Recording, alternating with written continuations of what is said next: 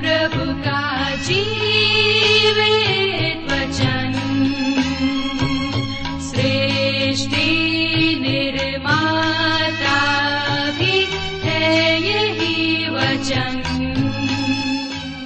नमस्कार श्रोताओ, बाइबल अध्ययन कार्यक्रम सत्य वचन में आप सभी का हार्दिक अभिनंदन करते हैं। श्रोताओ, जैसा कि आपको मालूम है कि इन दिनों हम पवित्र शास्त्र बाइबल के नए नियम में से फिलिपियो नामक पत्री का विस्तार पूर्वक अध्ययन कर रहे हैं और हमें पूरा विश्वास है कि इस अध्ययन से आपको आध्यात्मिक लाभ मिल रहा है। तो आइए, आज के इस बाइबल अध्ययन में हम सम्मिलित हों। मन की तैयारी के लिए सुनते हैं एक मधुर संगीत रचना।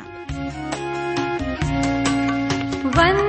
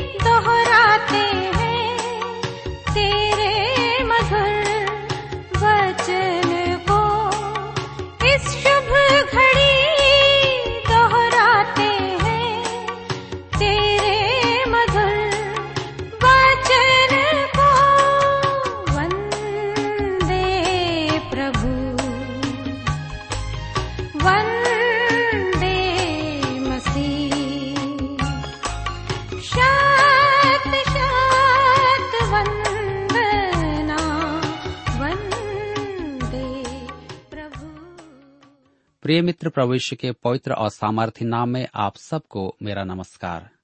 मैं आशा करता हूँ कि आप सब कुशल पूर्वक हैं और आज फिर से परमेश्वर के वचन में से सुनने और सीखने के लिए तैयार बैठे हैं। मैं आप सभी श्रोता मित्रों का इस कार्यक्रम में स्वागत करता हूँ और विशेष करके अपने उन सभी नए मित्रों का जो पहली बार हमारे इस कार्यक्रम को सुन रहे हैं। मैं आपको बताना चाहता हूँ कि हम इन दिनों बाइबल में से नए नियम की पत्री में से फिलिपियों की पत्री का अध्ययन कर रहे हैं। और इस अध्ययन में हमने परमेश्वर के वचन के द्वारा से अपने पिछले अध्ययन में आशीषों को प्राप्त किया है। और आशा करते हैं कि आज भी हम अवश्य ही अपने जीवन में आत्मिक लाभ प्राप्त करेंगे। तो आइए हम इससे पहले कि आगे बढ़ें, प्रार्थना करें और परमेश्वर से अध्ययन के लिए सहायता मांगे। हमारे जीवित और सामर्थ्य पिता परमेश्वर, हम आपको धन्यवाद देते हैं आपके सामर्थ्य और जीवित वचन के लिए, जिसके द्वारा से आप हमसे बोलते और बातचीत करते हैं। इस समय, जब हम आपके वचन में से सीखना चाहते हैं, आपके वचन से मनन चिंतन करना चाहते हैं, हमारी प्रार्थना है कि आप हमारे प्रत्येक श्रोता भाई बहनों को अपनी बुद्धि, ज्ञान और समझ प्रदान कीजिए, ताकि प्रभु जब हम आपके वचन में से सुने तो निश्चित रूप से आपका वचन प्रत्येक के जीवन में कार्य करने पाए। जो बीमार हैं, निराश हैं, चिंतित हैं, किसी प्रकार की तनाव में हैं, परेशानी में हैं, आप उनकी भी सुधि लें, उनकी भी सहायता करें, ताकि प्रत्येक जीवन आप में आनंदित होने पाए। धन्यवाद प्रभु हमारी प्रार्थनाओं को सुनने के लिए। विनती अपने उद्धार करता प्रभु यीशु के नाम से मांगते हैं। आमीन। मित्रों, हमने देखा कि मनुष्य में मसीह का मन हो तो उसका स्वभाव कैसा होगा? और इसके बाइबल आधारित तीन सर्वोत्तम उदाहरण हमने देखे थे। पॉलुस, तिमुथियुस और इफ्रुतितुस। ये तीनों ही कलिसिया के अति प्रिय सेवक थे और एक दूसरे के अति विश्वासी योग्य भी थे। इफ्रुतितुस को फिलिपी की कलिसिया ने पॉलुस से भेंट करने के लिए भेजा था। परंतु वह वहाँ आकर बहुत बीमार हो गया था। तो आइए अब हम आगे देखेंगे फिलिपियों की पत्री दो अध्याय उसके सताइस पद में लिखा है, निश्चय ही वह बीमार तो हो गया था, यहाँ तक कि मरने पर था, परंतु परमेश्वर ने उस पर दया की और केवल उस ही पर नहीं, पर मुझ पर भी, कि मुझे शोक पर शोक न हो। मैं आपको यहाँ एक ऐसी बात दिखाना चाहता हूँ, जिस पर आपका शायद ध्यान न गया हो। बहुत से विश्वासी इस भ्रम में हैं कि विश्वासियों को बीमार नहीं होना चाहिए, और यदि वे बीमार हो भी जाएँ तो उन्हें विश्वास रखना है कि परमेश्वर चंगा करेगा। मैं आपसे एक प्रश्न पूछता हूँ। पॉलुस ने, इफ्रुतितुस को चंगा क्यों नहीं किया? वह इतना बीमार था कि मरने पर था। पॉलुस और अन्य प्रेरितों को चिन्ह और चमत्कार के वरदान प्राप्त थे, क्योंकि उस समय नया नियम नहीं था। जिस समय पौलुस सुसमाचार सुना रहा था, उस समय नया नियम नहीं लिखा गया था। नया नियम का दूसरा भाग तो स्वयं पॉलुस ने ही लिखा था। मेरे प्रियो, जब वह किसी नए क्षेत्र में प्रभु यीशु का शुभ संदेश सुनाता था, तब उसका अधिकार क्या था? उसका एकमात्र अधिकार चिन्ह और चमत्कार था, जिसमें चंगाई का वरदान था। अब पौलुस अपनी सेवा के अंत समय में था। आपको स्मरण रखना है कि पौलुस की देह में भी कांटा था जिसे प्रभु यीशु ने निकाला तो नहीं, परंतु पौलुस को उसे सहने के लिए, अर्थात सहन करने के लिए अनुग्रह प्रदान किया गया। आपको यह भी स्मरण होगा कि तिमुथियुस को पेट की परेशानी थी। यदि पौलुस के पास चंगाई का वरदान था तो उसने तिमुथियुस को चंगा क्यों नहीं किया? उसने उसे सुझाव दिया कि वह दवाई स्वरूप दाखरस थोड़ा थोड़ा पिया करे। दूसरा तिमुथियुस की पत्री चार अध्याय उसके बीस पद में पॉलुस ने तिमुथियुस को लिखा कि उसने त्रुफिमुस को मिलेतुस में छोड़ा है, क्योंकि वह बीमार था। पॉलुस ने उसे चंगा क्यों नहीं किया? अब यहाँ इफ्रोदितुस है जो बहुत बीमार है। वह कहता है कि परमेश्वर ने उस पर दया की, अर्थात उसकी चंगाई स्वाभाविक रूप से हुई, न कि चमत्कारी रूप से। पौलुस ने उसके लिए प्रार्थना की और परमेश्वर ने प्रार्थना के उत्तर में उसे चंगा किया। पौलुस ने उसे चंगा नहीं किया क्योंकि इस समय तक विश्वासियों का ध्यान महान वैध प्रभु यीशु की ओर आकर्षित होने लगा था, जबकि प्रेरित अभी भी जीवित थे। मेरे मित्रों, इस पत्री में मसीह के मन की ओर ध्यान आकर्षित किया गया है। एक दीनता का मन यदि मैं विश्वास का चंगा करने वाला हूँ तो मैं सबकी आँखों में चढ़ जाऊँगा। मैं एक प्रसिद्ध महापुरुष हो जाऊँगा। अच्छा है कि मैं नहीं हूँ। महान वैद तो प्रभु यीशु है।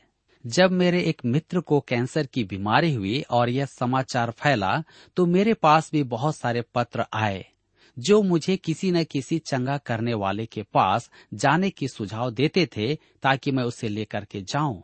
मेरे मित्रों एक अच्छे कैंसर विशेषज्ञ को छोड़ किसी के पास वह नहीं गया।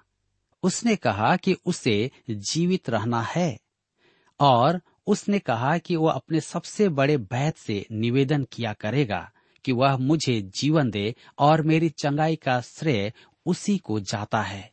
जी हाँ वह प्रचारक पौलुस अपनी सेवा के अंतिम समय में चंगाई के चमत्कार पर ध्यान केंद्रित नहीं कर रहा है।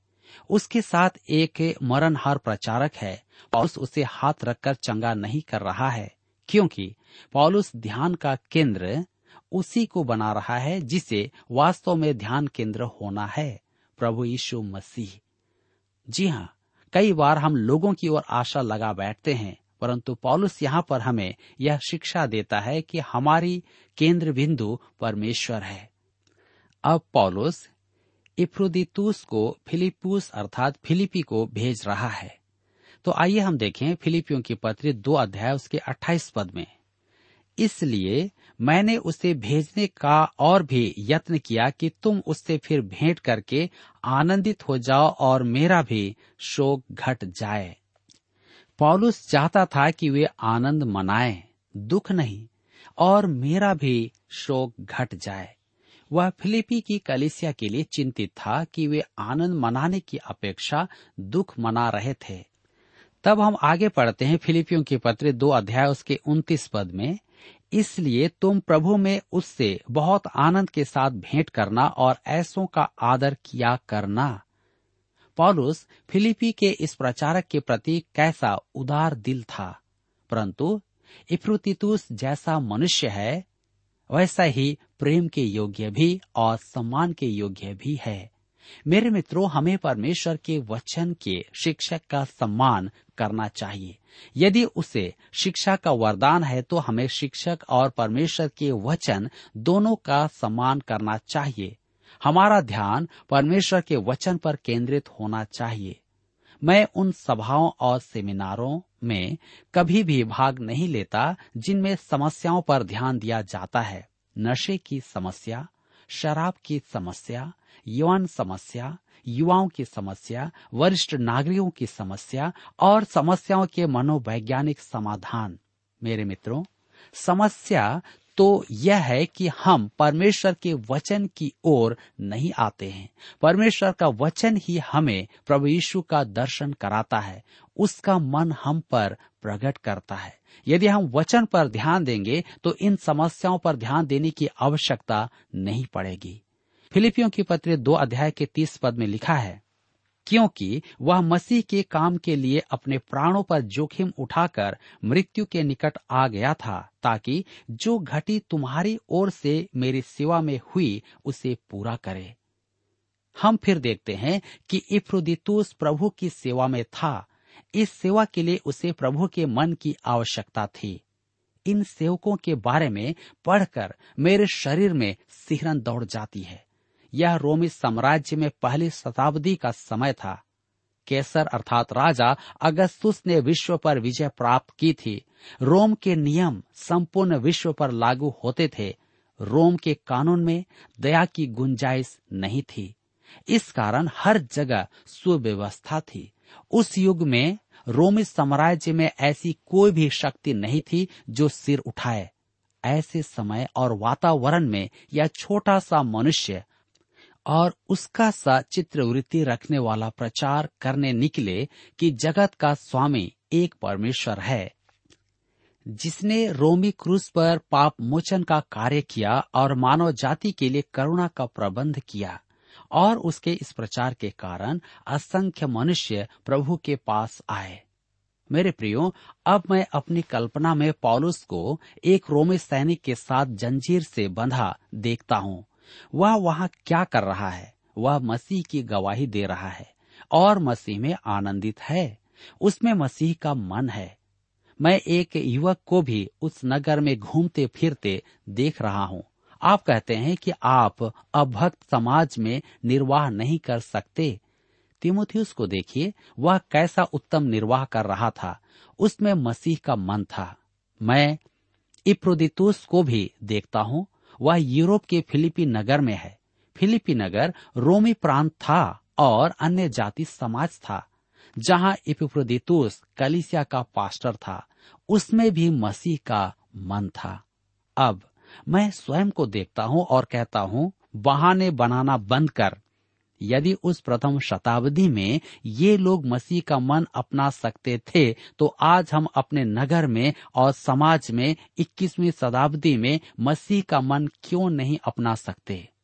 मसीह का मन नकल करने से नहीं प्राप्त होता है। जी हाँ हमें पवित्र आत्मा को समर्पण करना है। वही हम में मसीह का मन उत्पन्न करता है। आज इसकी हमें कैसी घोर आवश्यकता है। और यही कारण है कि आज हम डरते हैं और मसीह का मन हम में नहीं है। मेरे मित्रों, यहाँ पर फिलिपी की पत्री दो अध्याय का समापन होता है और अब हम अध्याय तीन से अपने अध्ययन को जारी रखेंगे। अध्याय तीन का विषय है, मसीही जीवन का मूल्य है। हमने मसीही जीवन का सिद्धांत तो देखा है। मेरे लिए जीवित रहना मसीह और मर जाना लाभ। हमने मसीह जीवन का नमूना भी देखा। जैसा मसीह यीशु का स्वभाव अर्थात मन था, वैसा तुम्हारा भी स्वभाव हो। अब हम मसीही जीवन का मूल्य देखेंगे जो पौलुस की गवाही में प्रकट है। निशाने की ओर दौड़ा चला जाता हूँ ताकि वह इनाम पाऊँ, जिसके लिए परमेश्वर ने मसीह यीशु में मुझे ऊपर बुलाया है।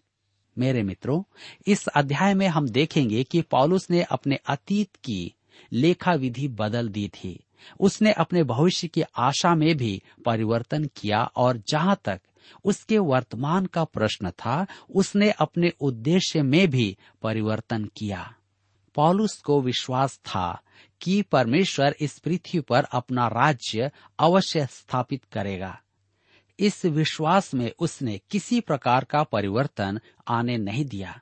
परंतु उसने यह अवश्य देखा कि विश्वासियों के लिए मसीह में एक भव्य महिमाशाली आशा है।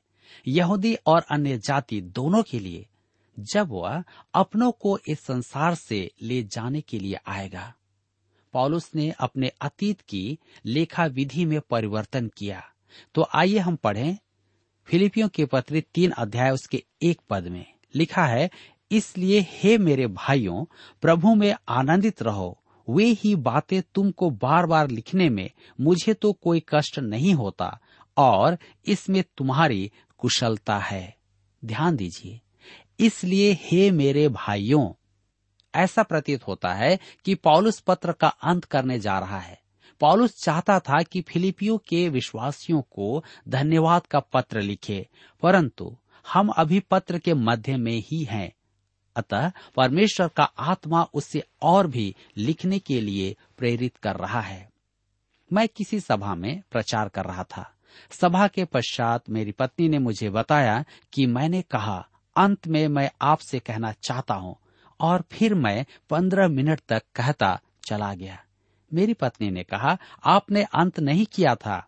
मैंने उससे कहा कि मैं पॉलुस के चरण चिन्हों पर चल रहा था। उसका अंतिम संदेश था, प्रभु में आनंदित रहो। यदि वह आज जीवित होता तो उसका अंतिम संदेश आज भी यही होता। उसने स्पष्ट प्रकट किया है कि पॉलुस, तिमथियुस और इफ्रुतितुस तीनों में मसीह का मन अर्थात स्वभाव था। वे रोग में और बंदी गृह में भी आनंद करते थे। आरंभिक कलिसिया भी सताव की उत्पीड़न में आनंद करती थी। पॉलुस उनसे यह भी कहता है कि उन्हें पत्र लिखना उसके लिए कष्टदायक नहीं था। गलातियों की पत्री और खुरंत की कलिसियाओं को पत्र लिखते समय उसके मन पर भारी बोझ था, परंतु फिलिपी की कलिसिया उसके लिए बड़े आनंद का कारण थी और वह चाहता था कि वे भी आनंदित रहें। आप ध्यान दें तो देखेंगे कि यह एक आदेश है, प्रभु में आनंदित रहो। वे ही बातें तुम्हें बार बार लिखने में मुझे कोई कष्ट नहीं होता। फिलिपी की कलिसिया को पत्र लिखना सुरक्षित था, क्योंकि वे आत्मिकता में परिपक्व थे। वे पॉलुस से प्रेम करते थे और पॉलुस भी उनसे प्रेम करता था। वह स्वयं को उनकी घनिष्ठता में या घनिष्ठता का बोध देता था। यही कारण है कि वह कहता है, तुम्हें बार बार लिखने में मुझे तो कोई भी कष्ट नहीं होता। उन्हें पत्र लिखने में, पॉलुस के मन में शंका नहीं थी कि उसे वे गलत समझेंगे या नहीं, वे उसकी बात को समझ पाएँगे या नहीं। लेकिन वो कहता है, कुत्तों से चौकस रहो। मेरे मकान मालिक के पास एक कुत्ता है और यह कुत्ता जो है, डाकियों अर्थात पोस्टमैन से खुश नहीं होता।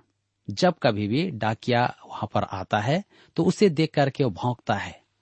परंतु पॉलुस का अभिप्राय कुत्ते से नहीं है। हमें यशाया के वचनों से पॉलुस का अभिप्राय समझ में आएगा।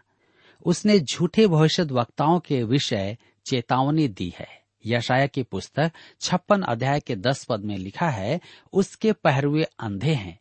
वे सब के सब अज्ञानी हैं। वे सब के सब गूँगे कुत्ते हैं। जो भौंक नहीं सकते, वे स्वप्न देखने वाले और लेटे रहकर सोते रहना चाहते हैं। यशाया झूठे भविष्यताओं के विरुद्ध चेतावनी दे रहा था, क्योंकि वे जानते थे कि झूठी शांति वे दे रहे हैं, और भावी विनाश की चेतावनी देने की अपेक्षा कहते थे कि सब ठीक हो जाएगा। उत्तरी राज्य इसराइल झूठे भविष्य वक्ताओं के कारण ही नष्ट हुआ था। उनके बंधुआई में जाने का कारण यही थे कि झूठे भविष्य वक्ता अतः यशाया उन्हें चिता रहा था कि वे भ्रम में न रहें।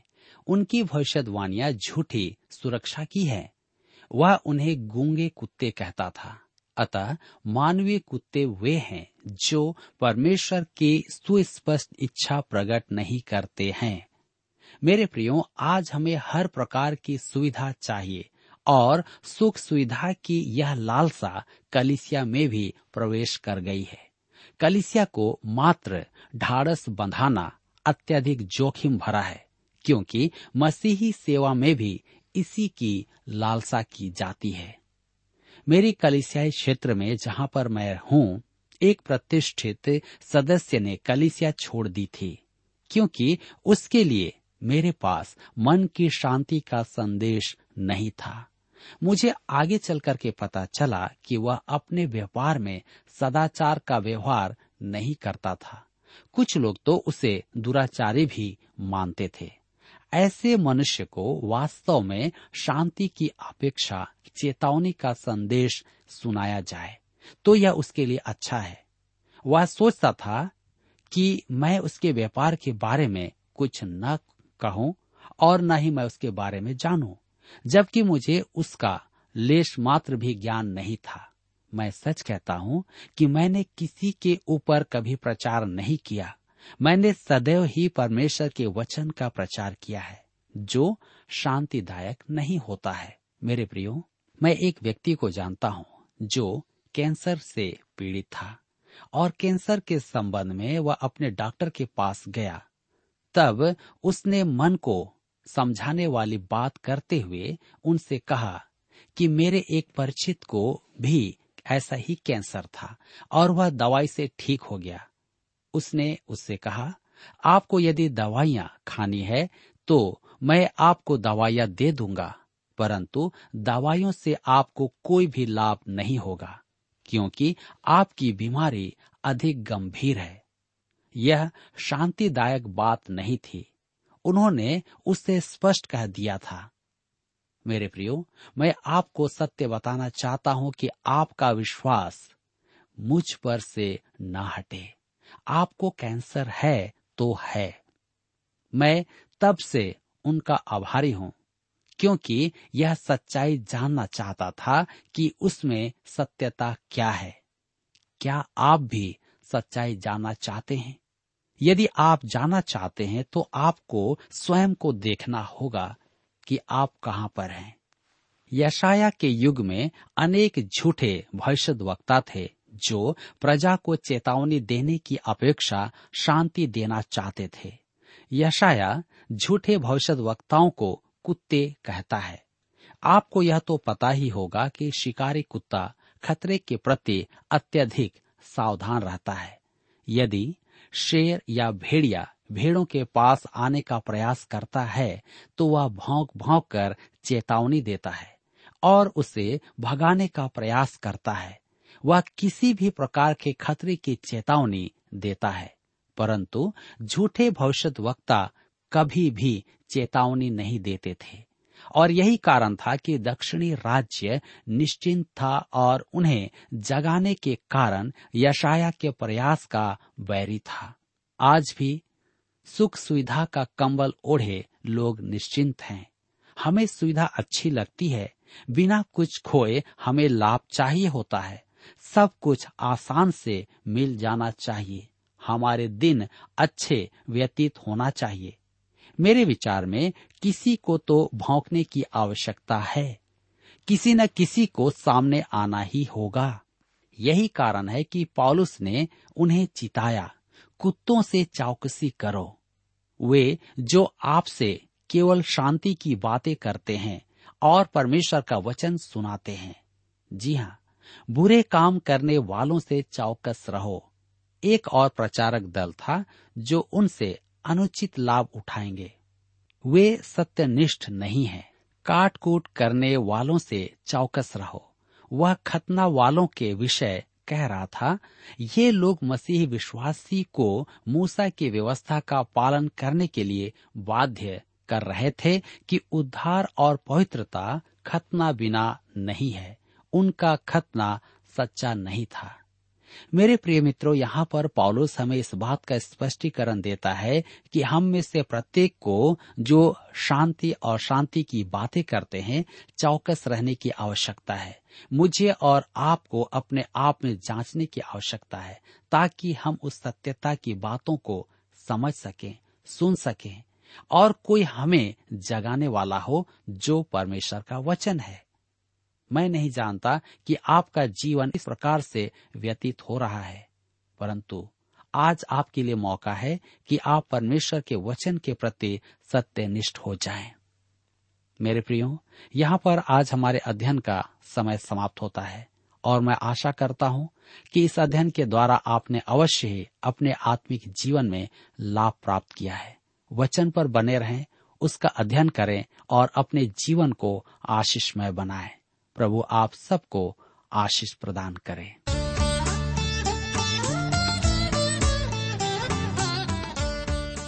प्रिय श्रोताओ, अभी आप सुन रहे थे बाइबल अध्ययन कार्यक्रम सत्य वचन हम आशा करते हैं कि आज के इस कार्यक्रम से आपको आत्मिक लाभ मिला होगा।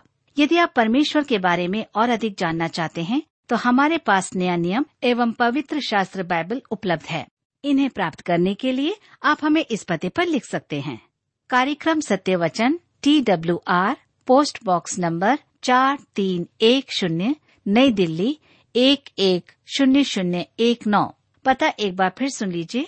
कार्यक्रम Satya Vachan T W R post box number four three one zero, New Delhi, one one zero zero one nine. और हाँ श्रोताओ, याद रखें कि पत्र लिखते समय आपका नाम और पता साफ़ साफ़ लिखा होना चाहिए। इसके अलावा आप हमसे टेलीफोन के माध्यम से भी बातचीत कर सकते हैं, जिसमें हमारे काउंसलर या सलाहकार आपको सलाह देंगे। तो नोट कीजिए हमारा मोबाइल नंबर नौ नौ पाँच आठ आठ दो शून्य चार एक चार। याद रखें double nine five eight eight two zero four one four और हमारा दूसरा नंबर है zero nine six five one four double three three nine seven याद रहे शून्य नौ छ पाँच एक चार तीन तीन तीन नौ सात। इसके अलावा आप हमसे ईमेल के द्वारा भी संपर्क कर सकते हैं। हमारा ईमेल आईडी है Hindi T T B at T W R dot I N Hindi T T B at T W R dot I N और अब इसी के साथ हमारे कार्यक्रम का समय यहीं पर समाप्त होता है। अगले कार्यक्रम में आपसे फिर मुलाकात होगी। तब तक के लिए हमें आज्ञा दीजिए। नमस्कार। रूह खुदा का प्यार मिला है। यीशु का लहू मुझे छू